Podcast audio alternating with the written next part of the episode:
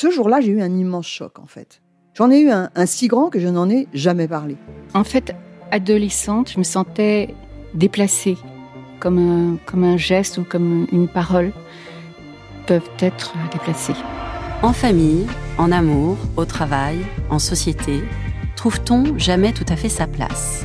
Ce sentiment d'être en adéquation avec soi-même, de se rapprocher de la personne que l'on a l'ambition d'être.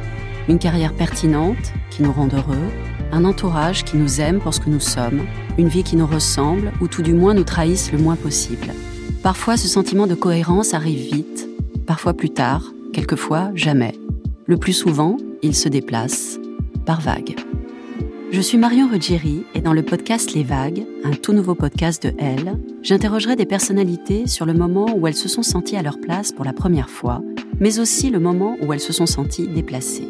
Je me rendrai chez elles ou dans un lieu cher à leurs yeux pour qu'elles me racontent ce jour fondateur où elles se sont dit ⁇ Là, je suis bien, je suis là où j'ai toujours voulu être, et c'est moi. Découvrez et écoutez les vagues à partir du 24 octobre sur toutes les plateformes de podcast. Bonne écoute.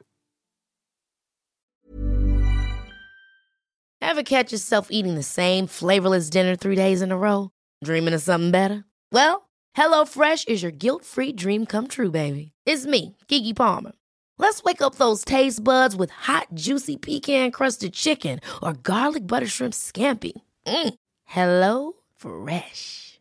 Stop dreaming of all the delicious possibilities and dig in at HelloFresh.com.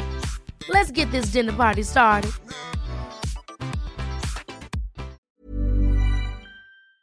Elle s'attable. Le podcast des femmes qui changent le monde via nos assiettes.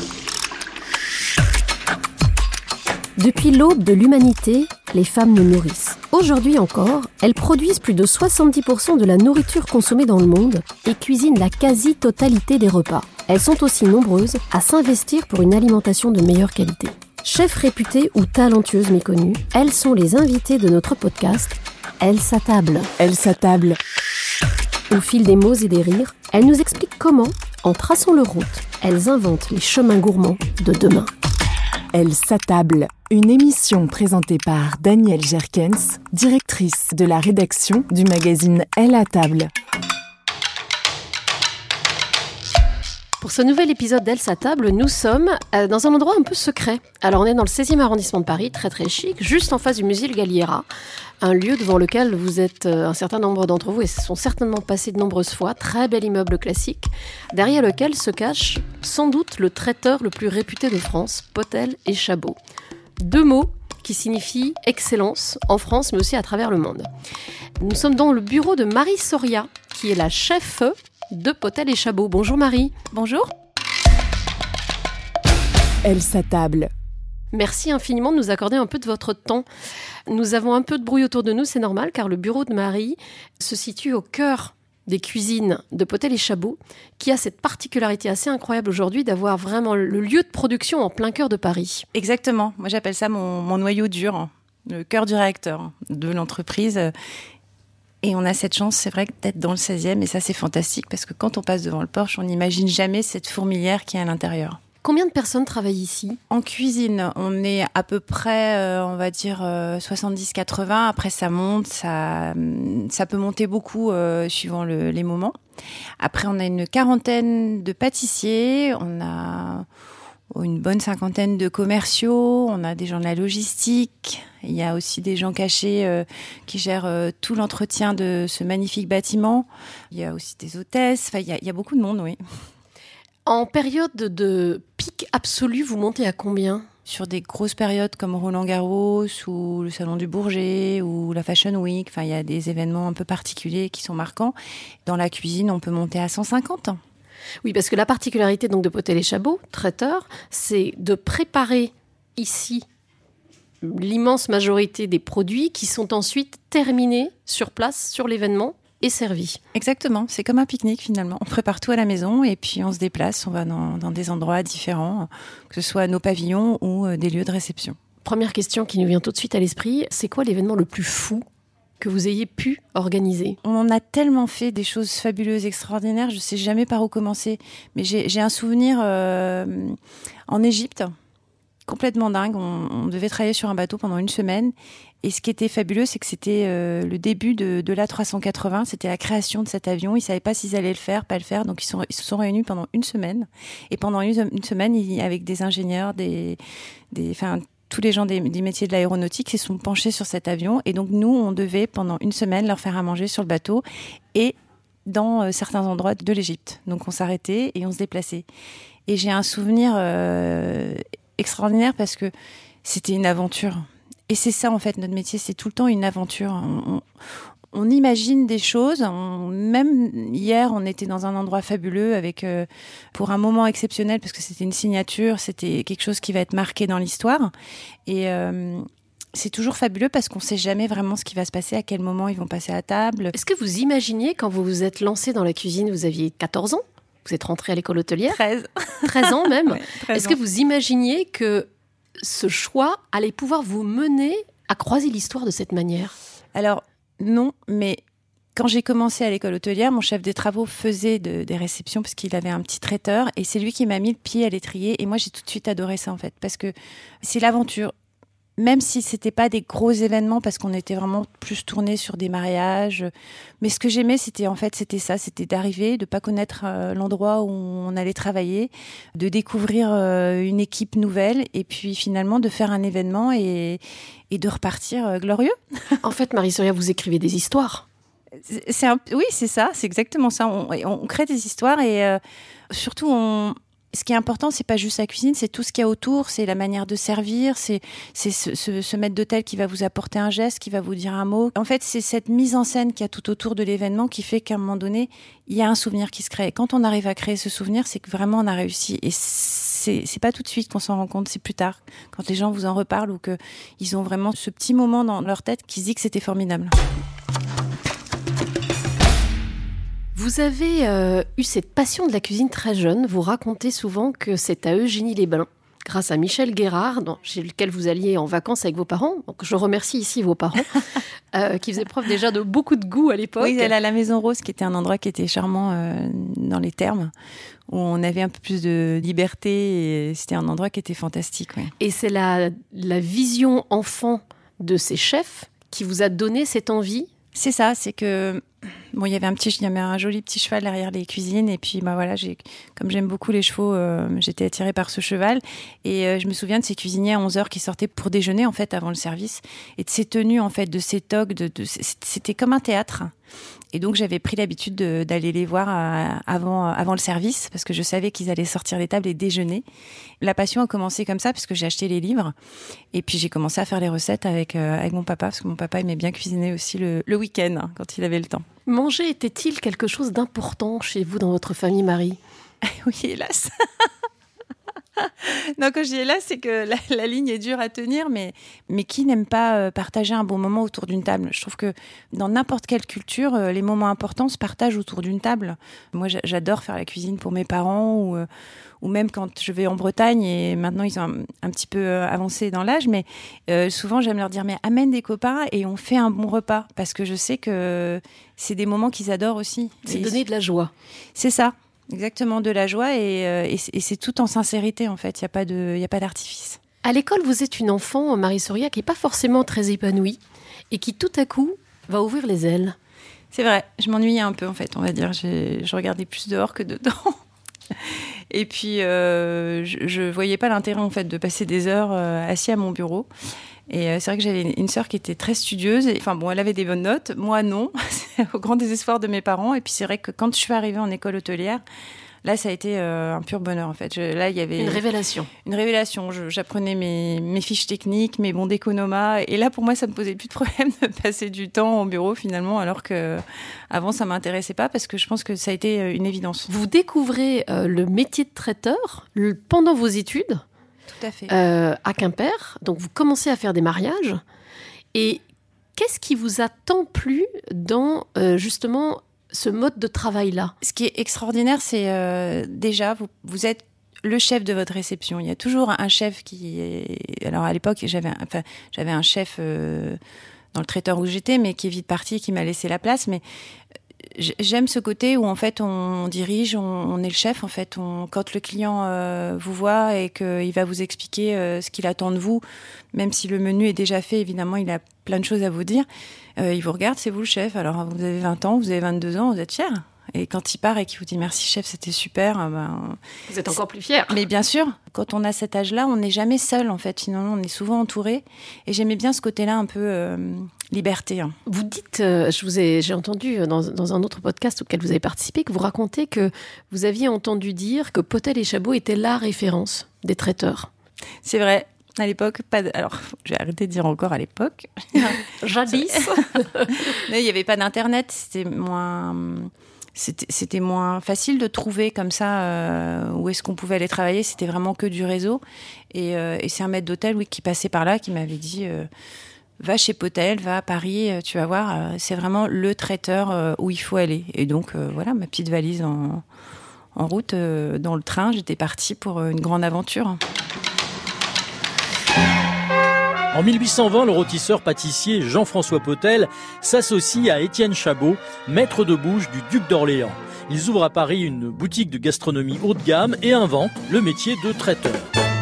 Le jour de gloire est arrivé pour Potel et Chabot le 22 septembre 1900. Émile Loubet, président de la République, a l'idée de réunir dans les jardins des Tuileries tous les maires de France. Potel et Chabot organisent le plus grand banquet jamais réalisé au monde. Plus de 22 000 élus répondent à l'appel au menu darne de saumon, filet de bœuf, ballotine de faisan, poularde de Bresse, salade Potel, glace, pâtisserie, le tout arrosé de 39 000 bouteilles de vin fin, Margot, Sauterne, Saint-Julien et champagne.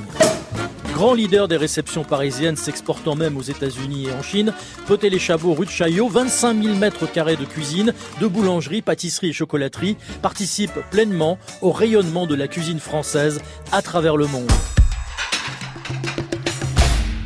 Vous arrivez donc chez Potel et Chabot, on vous embauche. Exactement. Vous êtes toute jeune. 22 ans, voilà. Aujourd'hui, vous dirigez. Oui. Les cuisines de Potel et Chabot. Alors, ça, vous avez passé pas mal d'années chez Potel. Oui. Plus de 25 ans Déjà, vous êtes sûr? Je crois, plus, à peu près. Même plus Même plus. Est-ce que vous diriez que ça a été un cheminement très naturel? Ça s'est fait naturellement et tout en bonheur, en fait, tout en plaisir. Je sais pas, euh, quand je regarde euh, derrière moi, je souhaite ça à tout le monde. Je, m'amuse, je m'éclate, euh, j'aime, en fait. J'aime le matin arriver.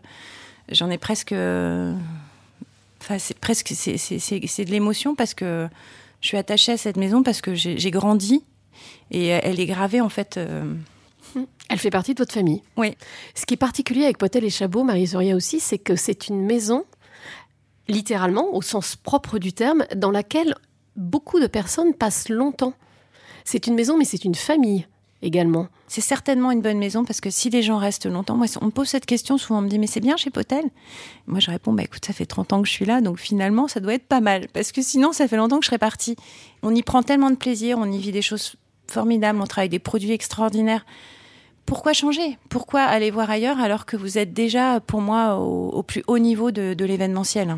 Et que vous pouvez aller voir ailleurs grâce à Potel, puisque vous avez fait le tour du monde quasiment avec Potel et Chabot. Oui, bien sûr, c'est ça qui est fantastique, c'est que on va dans des endroits extraordinaires, on travaille avec beaucoup de chefs étoilés, on a cette chance de, de voir euh, des choses différentes, de travailler dans des pays différents, donc on ramène plein de choses quand on fait des salons aéronautiques, euh, qu'on soit en Inde ou en Asie.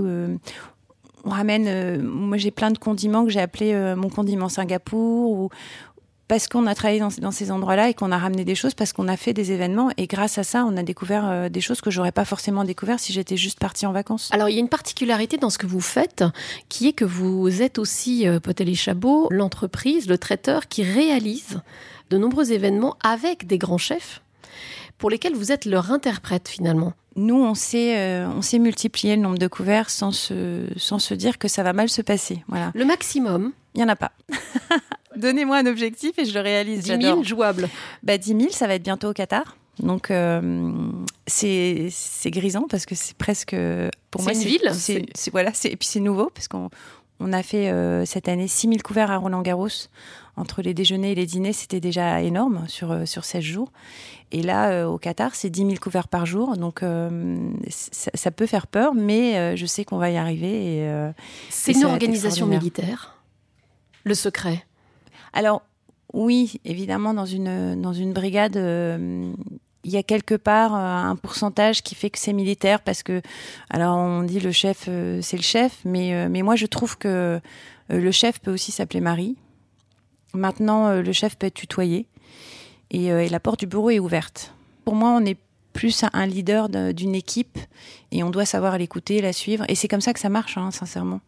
Et les jeunes sont prêts en fait à travailler dans des métiers comme les nôtres, mais il faut les écouter et il faut les attendre. Il faut savoir ce qu'ils ont aussi besoin, parce que les besoins sont différents. Maintenant, on a beaucoup plus de passion.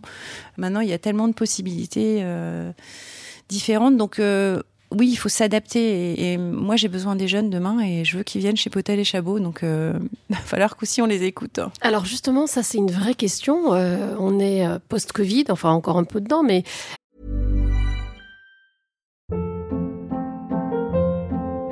Hold up. What was that? Boring. No flavor. That was as bad as those leftovers you ate all week. Kiki Palmer here, and it's time to say hello to something fresh and guilt-free. Hello Fresh. Jazz up dinner with pecan-crusted chicken or garlic butter shrimp scampi. Now that's music to my mouth. Hello Fresh. Let's get this dinner party started. Discover all the delicious possibilities at hellofresh.com.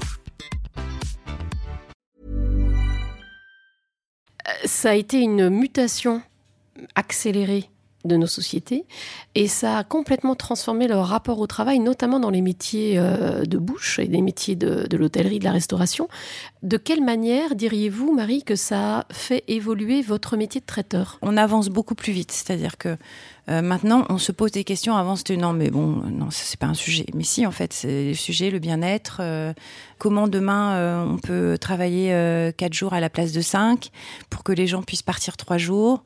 J'ai des équipes qui peuvent faire du télétravail. il y a des jours où, quand on fait des fiches techniques, ou quand on travaille sur du personnel, ou quand on travaille sur des organisations comme Roland Garros, évidemment, on peut avoir des jours à la maison. Et c'est vrai que quand c'est en cuisine pure, évidemment, là, ça va être compliqué, mais euh, je suis sûre qu'il y a des mm, nouvelles façons de travailler qui vont nous permettre justement de faire évoluer ce métier grâce à ça, parce qu'on n'a plus envie de passer trop de temps et de pas avoir de vie à côté. Et ce qui est important, c'est d'avoir les deux, sa passion et sa vie. Je sais que j'ai entendu dire que vous aviez un projet de nouveau labo. Oui. Qui va être très différent de ce qu'il est actuellement. Est-ce que vous pouvez nous en dire quelques mots? Pour l'instant, on est sur un projet, mais c'est vrai que euh, Alain Postic, mon directeur, mon président directeur général, euh, m'a dit une fois en rigolant, me dit qu'est-ce que tu voudrais dans ton labo? Je lui dis bah Alain, je sais que je vais tout avoir en, technique parce que euh, on aura cette chance de, pouvoir avoir un labo qui va être fantastique. Et je veux pas être, moi, je vais être la chef aussi qui crée ce labo pour quelques années et je veux qu'il soit sublime.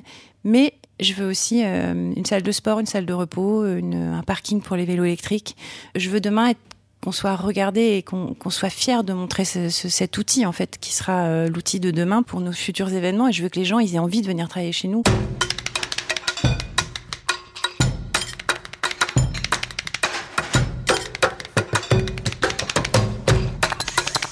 Elle s'attable Plutôt côté cuisine maintenant et côté traiteur, est-ce que vous avez eu l'impression sur les 25-30 dernières années d'avoir vu des, évolutions importantes dans les attentes des consommateurs ou des clients?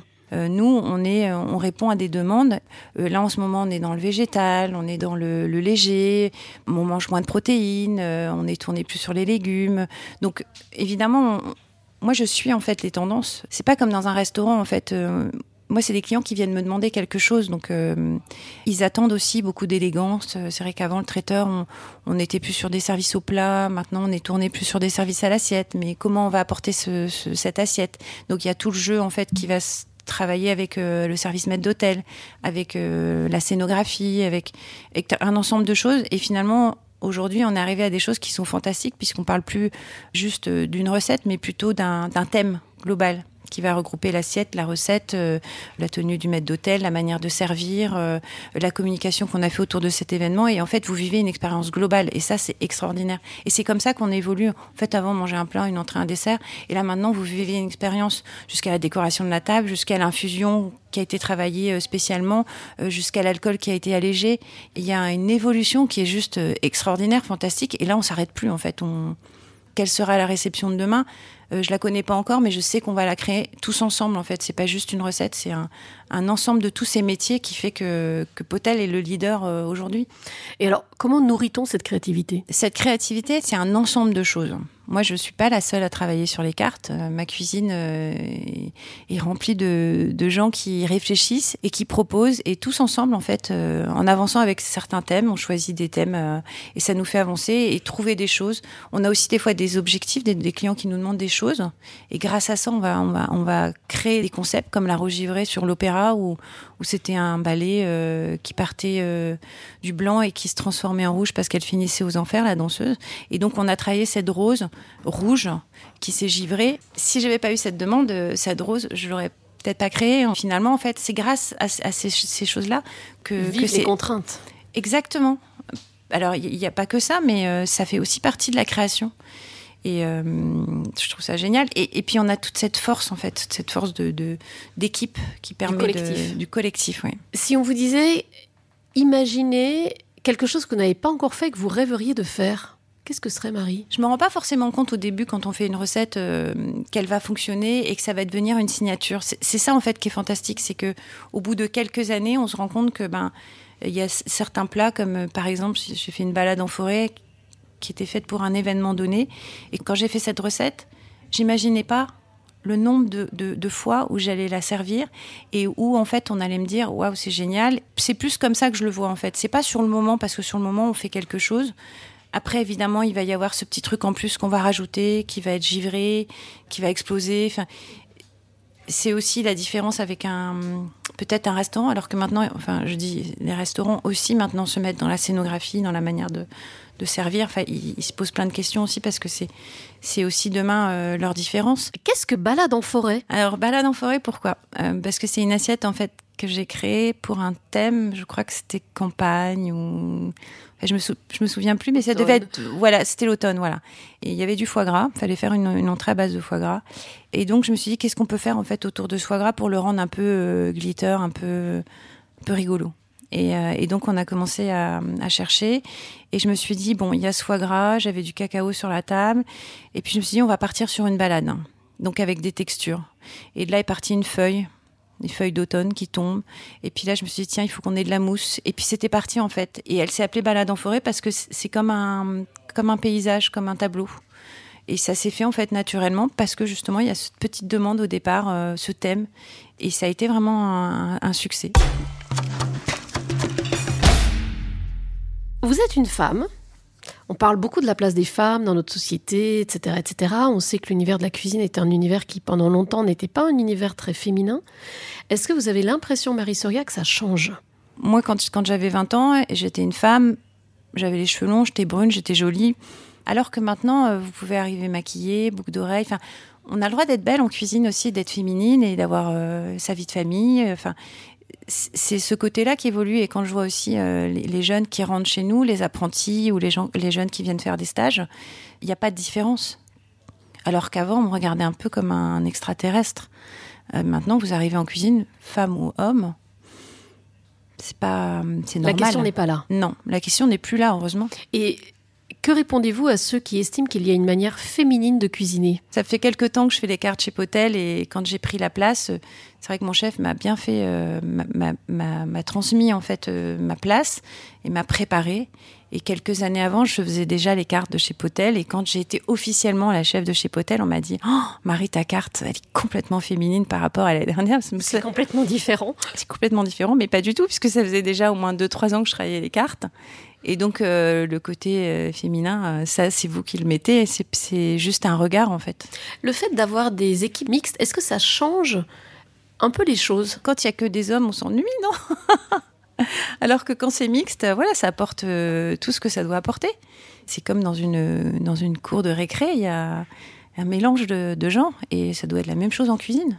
Alors, chez Potel, on a cette chance d'être nombreux et quand on a des femmes qui ont une vie de famille et qui ont des bébés et qui, il faut, il faut réussir à les garder et, qu'elles grandissent. Et, nous, dans des grosses structures comme ça, on a cette chance de pouvoir le faire. Et j'ai une, une, Anaïs fantastique qui vient d'avoir un bébé et qui est là et qui va grandir et qui va rester chez nous et qui va évoluer. Et heureusement, Heureusement que je perds pas mes talents parce que la femme euh, a aussi euh, des choses différentes à faire de l'homme. Mais moi, je trouve ça fantastique, femme, homme. Les chefs disent souvent que sans produit, ils ne sont rien. Est-ce que être traiteur aujourd'hui, c'est surtout quand on travaille avec euh, des, des, volumes et une ambition qui est celle de poter les chabots, est-ce que ça consiste aussi à s'interroger sur euh, les produits, sur les producteurs avec lesquels on travaille et éventuellement même de développer des produits avec eux? Alors c'est exactement comme ça en fait. On a cette chance d'avoir un vrai service achat qui nous aide et qui nous propose aussi des choses.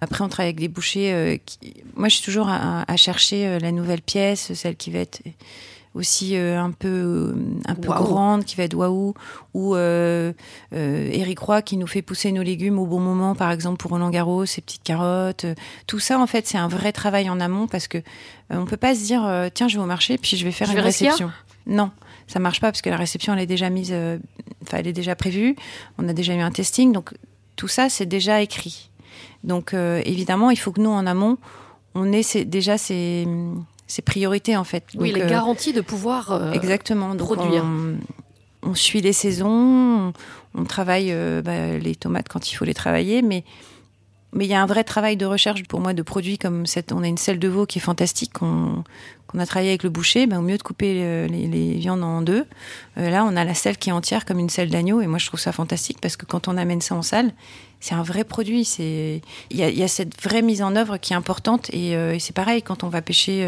certains poissons, on les pêche pendant les périodes de, de pêche. On a des saisons à respecter. C'est pour moi c'est aussi demain l'image de la maison. Donc euh, c'est important qu'on respecte et qu'on suive les saisons. La clientèle le comprend Le fait qu'il n'y ait Oui. pas de la tomate toute l'année, qu'il n'y ait pas. de plus en plus, de plus en plus. Avant, c'était un peu compliqué. Après, je, je- je dois aussi vous avouer que sur un dîner, c'est facile hein, parce que vous avez une entrée, un plat, un dessert. Mais sur un cocktail, il y a quand même une grosse possibilité de produits. Et si en, en- l'hiver on ne sert que de la betterave et du Et de la poireau, courge Ouais, ça va être un peu ennuyeux. Alors des fois on dérape un peu, mais on va déraper sur des produits par exemple qu'on a stockés euh, ou qu'on a fait confier ou qu'on a fait fermenter pour pouvoir permettre justement d'avoir un peu plus de variété. de variété exactement. Est-ce que vous avez l'impression d'être euh, devenue comme d'autres femmes, je pense à Hélène Darroze, Anne-Sophie Pic, euh, etc., d'avoir rejoint peut-être une forme de club, même un club informel, d'exemples et de mentors? Pour la jeune génération Je me compare pas forcément à, à- à leur carrière parce que c'est vraiment des chefs étoilés et moi je suis, je suis chef d'événements, c'est complètement différent. C'est pas tout à fait le même métier. Jamais eu envie euh, de cette reconnaissance-là d'ailleurs? Non, parce que hum, j'ai leur reconnaissance, parce que je sais que quand elles viennent travailler chez Potel, c'est qu'elles me font confiance et qu'elles font confiance à la maison. Donc ça, ça me suffit. Puis moi, je m'éclate dans ce que je fais, en fait. Je me pose pas la question. Je sais que hum, par rapport à nos retours de clients, je, je- je sais que ce qu'on fait est bien et, euh, et qu'on a des belles recettes et, et tout ça mis dans, une, dans un ensemble de choses qui fait une expérience globale et, et moi, je suis fière de ça, en fait. On pose souvent la question, à la fin de ce podcast, elle s'attable, en quoi pensez-vous que on peut changer le monde à travers l'assiette? Et est-ce que vous pensez que les femmes ont un rôle particulier à jouer là-dedans? Alors oui, je pense que on a une manière, euh, on le sait tous, hein, on a une manière différente de, penser entre l'homme et la femme. Il y a qu'à juste se retrouver dans une voiture avec un plan. On a des comportements différents. Donc euh, je, pense que moi en cuisine, je pourrais changer euh, le monde dans mon métier de cuisinier, bien sûr, hein, parce que j'ai un regard différent d'un garçon, c'est sûr, et je sais que ça va apporter ce côté peut-être plus doux, peut-être plus maternel. Quand je manage mes équipes, je suis un peu leur maman, un peu, euh, mais aussi leur chef. Donc, euh, pour moi, il faut que j'ai des bébés dans la cuisine des, nouveaux qui vont demain être les, garants de, de Potel et Chabot. Ça peut aider. Mais quand je discute avec des chefs comme Yannick Aleno, ils ont aussi cette, ce regard euh, parce qu'ils ont besoin demain aussi d'avancer avec avec ces nouvelles générations. Donc, je pense que ensemble, va changer le monde au niveau de, de ce métier parce que c'est vrai qu'en ce moment on souffre, mais ça va nous permettre de justement de, de trouver les bonnes limites pour que demain euh, ça devienne un métier euh, qui soit aussi un métier euh, passionnant toujours, mais avec cette vie à côté. Merci infiniment, Marie Soria, pour ce moment avec vous au cœur de Paris chez Potel et Chabot. Merci à vous. J'espère que cet épisode vous aura plu. On vous donne rendez-vous très prochainement pour un autre épisode, mais d'ici là, n'hésitez pas à le commenter, mettre des étoiles évidemment, le partager, le liker. Et donc rendez-vous bientôt pour un autre épisode d'Elle s'attable. Elle s'attable. Le podcast des femmes qui changent le monde via nos assiettes.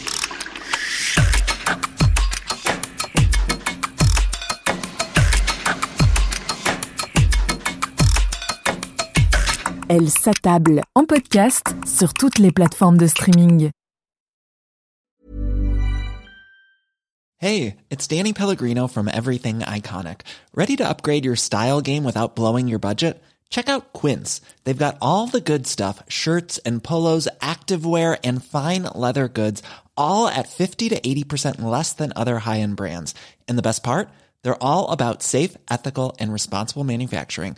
Get that luxury vibe without the luxury price tag. Hit up quince.com slash upgrade for free shipping and 365 day returns on your next order. That's quince.com slash upgrade. Hold up. What was that? Boring. No flavor. That was as bad as those leftovers you ate all week. Kiki Palmer here, and it's time to say hello to something fresh and guilt-free. Hello Fresh. Jazz up dinner with pecan-crusted chicken or garlic butter shrimp scampi. Now that's music to my mouth. Hello Fresh. Let's get this dinner party started. Discover all the delicious possibilities at hellofresh.com.